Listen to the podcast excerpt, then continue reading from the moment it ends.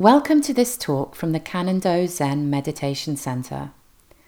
Located in Mountain View, California, Kannon-do's meditation practice is open to the public.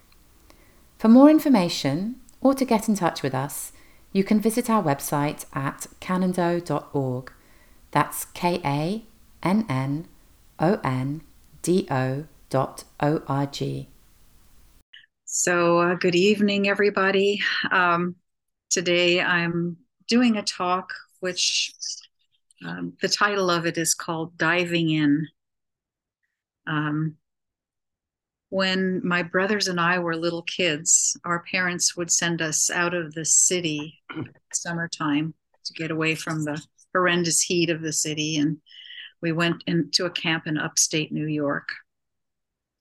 Uh, the camp was on a large lake and it was surrounded by woods. We learned how to swim, how to row boats, how to paddle canoes. We learned to play sports. So it was just a, a really wonderful gift for city kids to experience. And uh, I love to swim, and I took pretty easily to water. I had always entered um, the ocean uh, or our camp's lake by walking in until the water was like up to my chest or something, and then just sort of swanning on into it. And uh, I would enter a pool just by, you know, climbing onto the little ladder, you know, of, of going down a, a, rung and then then swimming into it. So I really had I had no experience of diving.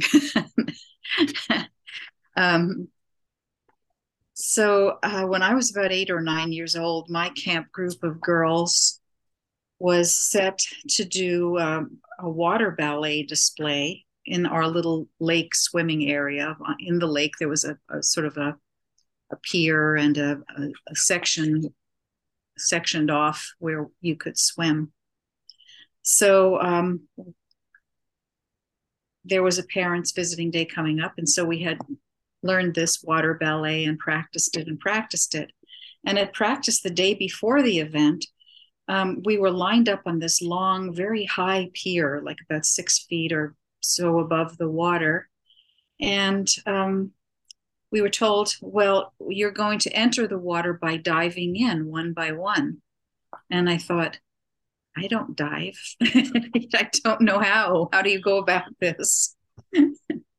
so uh, the the counselor um, started and started off the row, and most of the kids either sort of belly flopped or dived or did whatever they could as as a dive. And when it came to my turn, I was kind of flummoxed, so I just jumped. I just jumped in and the counselor i had never dived into a body of water from an elevated place and i was kind of afraid of you know your head gets underwater could you take in water? Would you be you know i had no no clue as to what was going to happen. So the counselor coaching us said oh don't worry honey. When your turn turn comes at the day of the event you'll just dive in. Don't worry about it. She placed me last in the line so i could maybe get some courage from the others or maybe not embarrass them too badly by being in the middle of the eye of the line. So the next day at the event, each of the other girls dove into the water and swam into our the circle uh, that our dance would start from. But I still couldn't bring myself to dive headfirst from that height. So I just jumped, sploosh. and I swam into the circle to begin our routine. I heard some of the parents chuckle, but their even embarrassment would not have made me do what I felt was just, I, I just wasn't prepared to do. So um, I would, um, I didn't want to miss the, you know, I didn't want to miss the, the main part of the event, which was to do our coordinated ballet well. Um, I would have liked to have felt, I, I would have liked to have felt confident by learning how to dive well before the event. Well, I never did take up diving though. I did later in life take up flying and I learned to fly and got my pilot's license.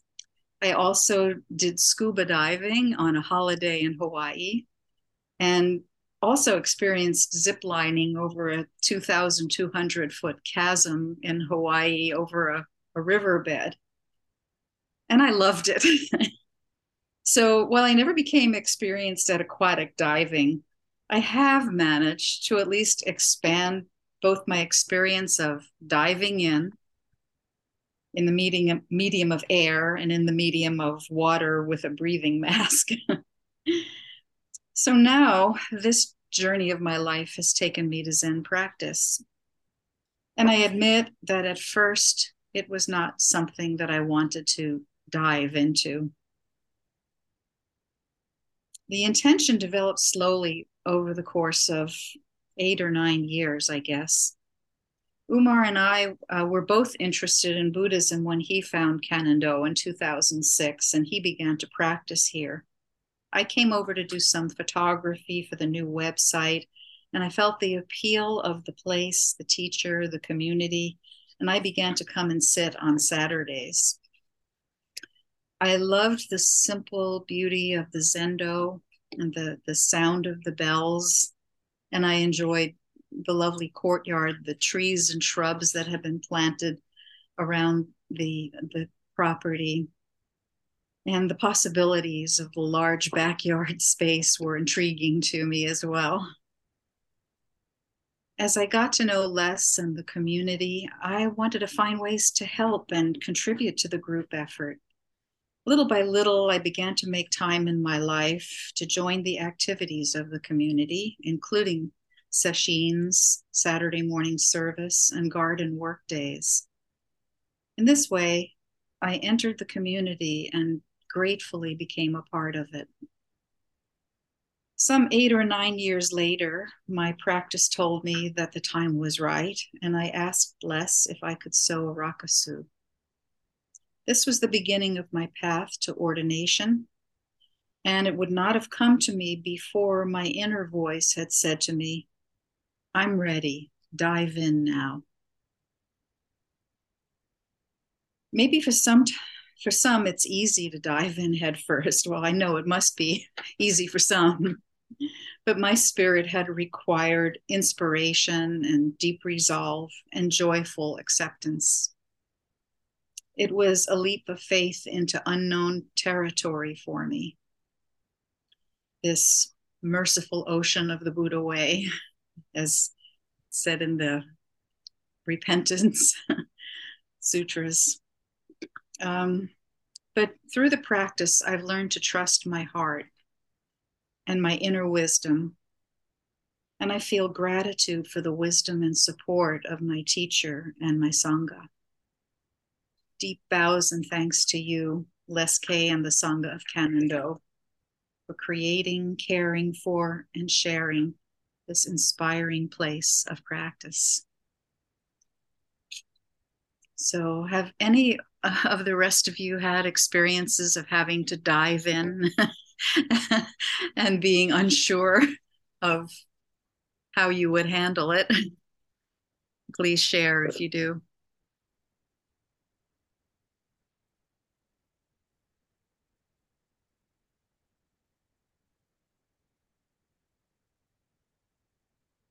Diane?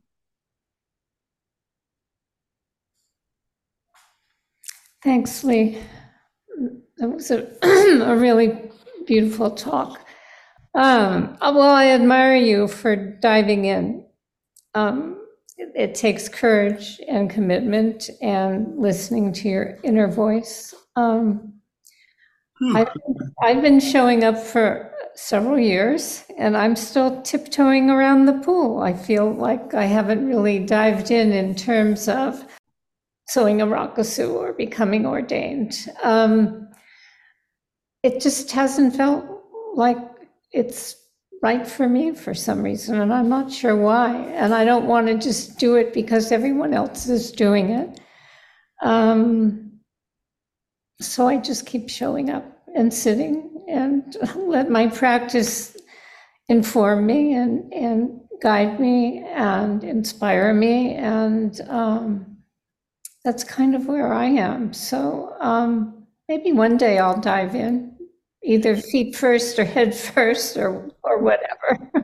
well, you know, I I really, you know, I I felt exactly the same way that you know what you're expressing now. I felt, you know, I really loved the practice, but I wasn't ready. And, mm-hmm. and then this is what I think it is with this practice. It's, you know, it's a very deep thing.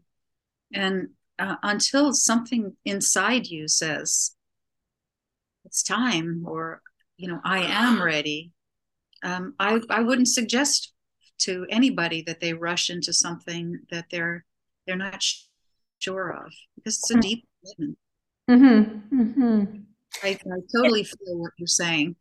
Yeah, it's weird though, because it's not that I'm not dedicated to the practice or committed. It's just taking that public step or those visible um, external manifestations like a rakusu or a robe. Um, maybe I haven't found the true meaning of those external things yet, so we'll see.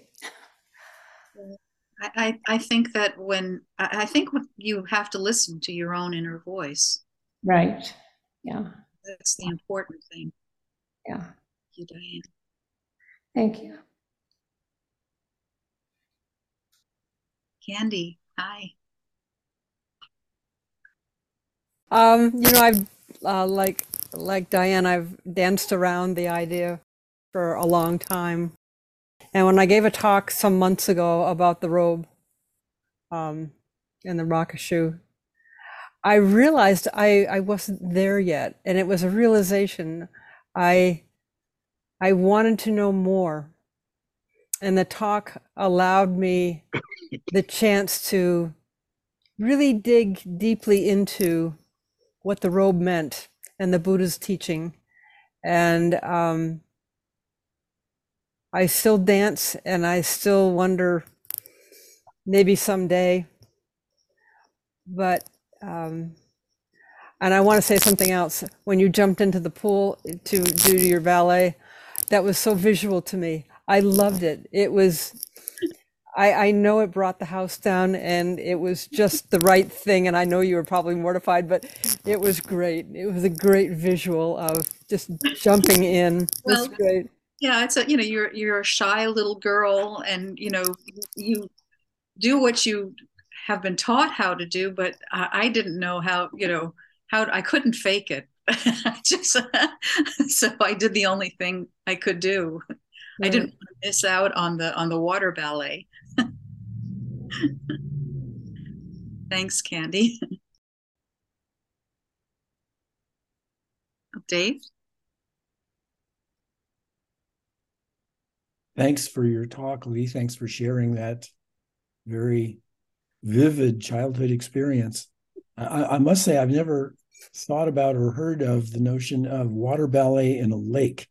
I think the combination of the the, the sort of formal style of water ballet and the and the natural setting of a lake is really quite charming. Uh, but uh, I've always just thought, oh, of course, water ballet always takes place in a pool. So that that's yeah. interesting. Well, that's the the the there was a, a kind of um, a fenced off area of the lake that was our swimming area. That's where we mm-hmm. had learned to swim, and and you know that's where we could do that water ballet because it wasn't enclosed. It was enclosed on three sides. Mm-hmm. Mm-hmm. Well, the the thing I just wanted to remark on is uh, it, it's interesting to hear your description and Diane's description and, and what other people are saying about, you know, we all have sort of a different definition of of what constitutes scary diving in for us. Uh, I certainly, when I was a kid, uh, I went to a junior high school that, for historical reasons, had a huge, very elaborate swimming pool complex, and uh, one of the things that was required each year was that we do a more and more elaborate dive to pass physical education. So we would do a front dive, and then we do a back dive, and we had to do a front flip, and all of this stuff, uh, just as a normal part of, of, physical education. And I found that quite disconcerting. I made myself do it, but uh, I was not comfortable with it. And uh, I had a friend who was extremely comfortable with the whole thing The reason being that he had been going to a rather crowded public pool where practicing swimming, you were always bumping into people and it was very crowded. But the area by the high dive, I mean the high dive, wasn't very crowded. And so what he would do would be to go in there and jump off. He wasn't really very good at swimming. He was quite young at the time. And his father would stand on the edge with the sort of emergency pole and just fish him every time.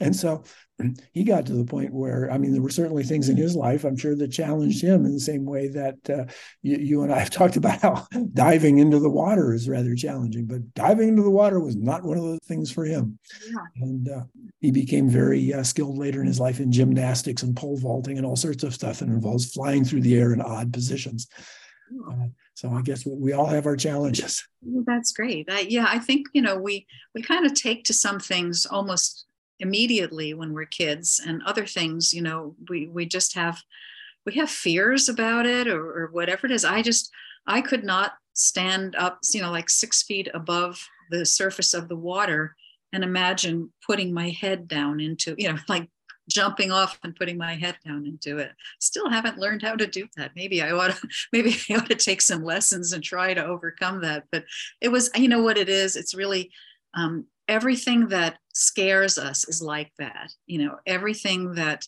requires us to do something just out of our comfort zone we really really do shy away from. So you know uh, i guess I, I took other other risky ha- uh, hobbies up that you know that i didn't feel you know the same visceral uh, feeling of you know don't i i could never do that you know Yes, thank you. Thanks, Dave.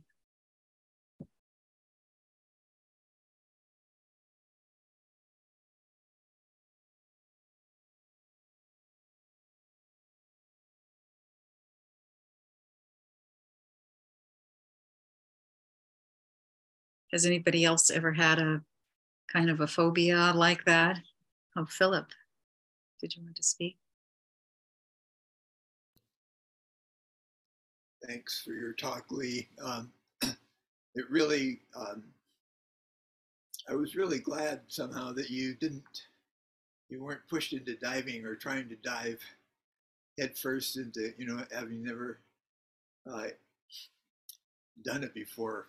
I remember when I was, I don't know how old you were, when I was eight or 10, I was at a, at a camp at a lake and uh, on a hike uh, one of the counselors took us on a hike up at this called um, this peak was called the Devil's uh, Devil's Asshole, and uh, it had a uh, kind of a talus. As we got to the top, toward the top, it had this talus chute of of gravel that funneled down into a into a uh, over a cliff. Oh. And um, we were supposed to be walking on this trail across this talus chute to the other side. And there were two of us, the two youngest, were really afraid. Um, you know, your mind imagines just sliding down and um, and we were finally, I don't remember how, uh, you know, forced to cross it, but uh, I was thinking about your your um, choosing not to to be pressured into doing something that didn't feel safe to you, and and how um, there is kind of a maybe an ideal macho ideology or something that you know if you just do it, um, you'll uh, like Nike, yeah, just do it. Um, but there was something there that uh, I didn't learn from that experience uh, at all. I just I uh, I felt like it, it sort of reinforced whatever phobia I had about heights or and um, so I think that was really a brave thing that you your little girl self did jumping in. Well, Thank you. And thanks for sharing that scary experience with us. I, I can imagine that that would have imprinted pretty pretty deeply on you. And uh, it, it, you know, I mean, for me, it just was, I, I knew that I, I loved to swim and I, I loved doing the, the water ballet. It was, it was, you know, a fun thing for me, but nobody had you know i when i signed up nobody told me i was going to have to go off a pier and head first into water and i wasn't ready for it. I just i didn't feel i had any preparation you know. Maybe if a counselor had you know worked with me a little bit you know starting at you know in in the pool itself you know just put your head down and and you know go down to the bottom or something like that. And you know maybe i would have worked up the feeling that it was okay but um, just out of the box like that no. I i, I just didn't think that I, I, I thought that okay I'll, I'll look i'll look stupid jumping in after everybody else has has dived but it would look a lot more stupid if something had you know if i had you know had some kind of accident or you know injury from it. So you know i i think i just took the the, the easier the easier bad outcome, the less bad outcome, if you want to put it that way. oh, hi, Megan. Go ahead. Are you unmuting yourself? Yes, I'm unmuting myself. Well, I, I know you described that camping thing, which was very beautiful about how you jumped in, but this time you did dive in you dove into the Zendo and you dove into sewing a rakusu and you so dove into becoming the president. So, uh, what made the difference? Right. You know, I think, um, I think when you're a kid, you know, you get a lot of your messages about what you can and can't do from external sources. And as you you know you go through life you know we all go through really some really horrible experiences you know great losses and grief um, some triumphs and successes. But i think as you uh, become as you grow up you kind of begin to realize that you can have a certain inner confidence that you know while you can't do everything well you know, you just kind of get a confidence that I'm going to give it my best shot and I'm going to try, you know. Um, but I'm not going to, you know, I'm not going to, like Philip was saying, I'm not going to slide down the slide and go off a mountain. you know, I don't want to do that. I don't want to kill myself. Uh, you know, I, I can take, a, um, you know, uh, things that are risky, but, you know, I, I, I'm prepared you know, I'm prepared to do, prepared to go through.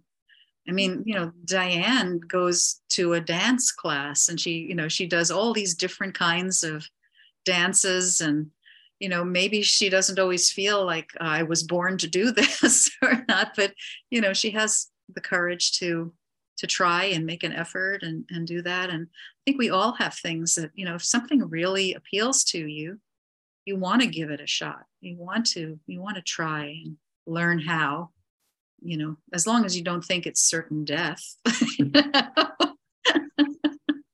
I hope it isn't certain death for you to be more involved in the. No, I know it's not. I'm just. well, thank you. Thank you. Thanks, Megan.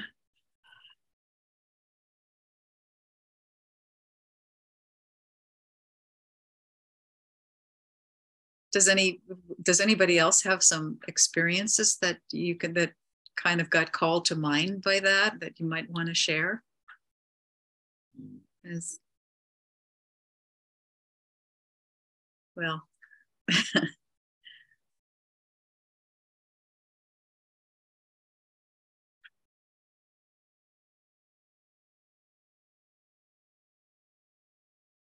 Yes diane I guess I'm curious to know the process that you went through or what the difference is when you hear an internal voice that you just respond to sort of spontaneously. You know, sometimes when we make decisions about things, we think about them and think about them and talk to a lot of people about it and we write about it.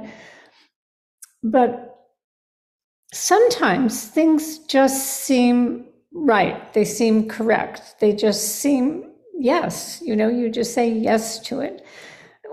What what do you think that is? Is it is it is it just some inner voice that you finally have confidence in listening to, or um, do you not overthink it anymore? Do you just trust your heart, your inner, your intuition? I'm just curious about your process where and the bigger decisions that you made. Not diving into a pool, but bigger life decisions. Well, I think it's you know from from sitting from sitting in meditation, um, we just tap into I mean, we really are connected to all things, you know, and that that is what we're practicing. We're practicing that connection to all beings, to everything. And sometimes, I don't know, it, it's it's not always, but sometimes you just, you know, if you're working on a problem of how should I handle this or is this the is this the right thing for me? I think sometimes you, you do begin to, it's not a verbal thing, but you can begin to get a feeling. This feels right. And with the practice, um, for me, I mean, I was just, you know, I was just going and, and meditating just like everybody else. And and as I said, I, you know, I really loved the community. I, I wanted to be able to help, you know, out with things that I felt I could do but um, I I think that sitting takes a while to sort of percolate in into our our being you know? I mean it's just I, it's hard to it's hard to find the words to express but it's just like sometimes um, you just you do have a feeling of what's the right thing to do.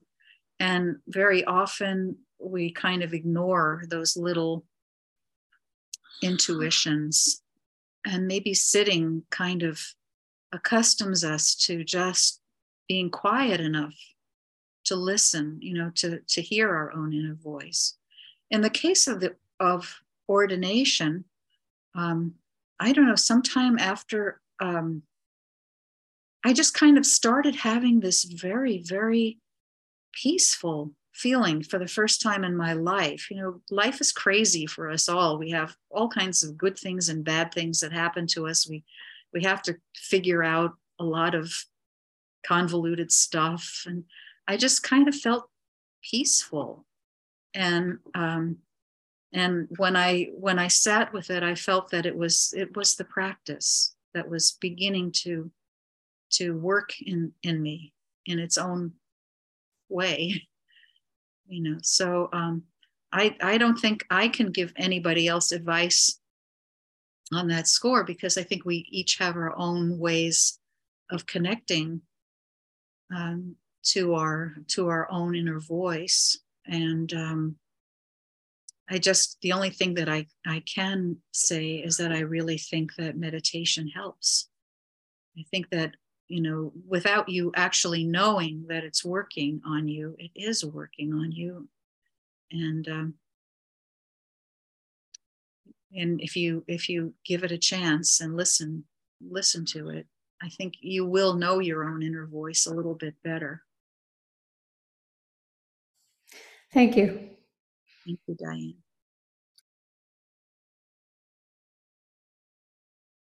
Does anybody uh, have perhaps any brief experiences that they they felt where they had to make a snap decision?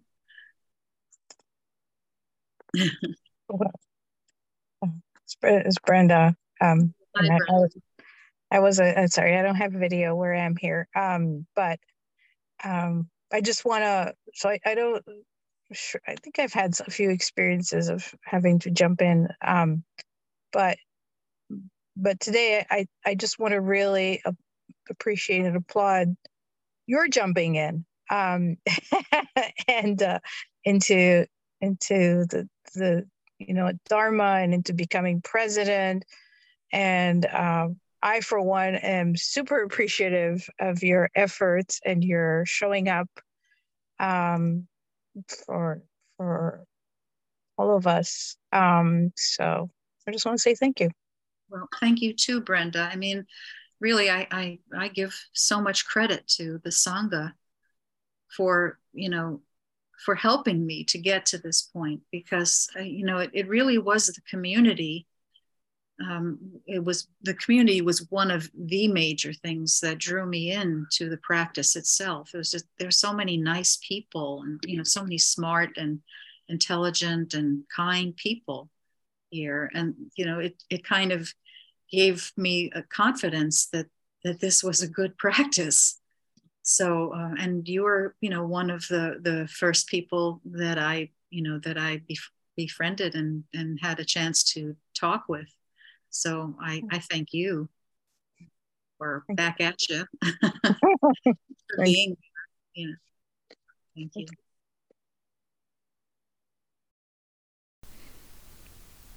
This talk was brought to you by the Kannon-do Zen Meditation Center in Mountain View, California. For more information or to support this podcast, go to kannondo.org. That's K A N N O N D O dot O R G.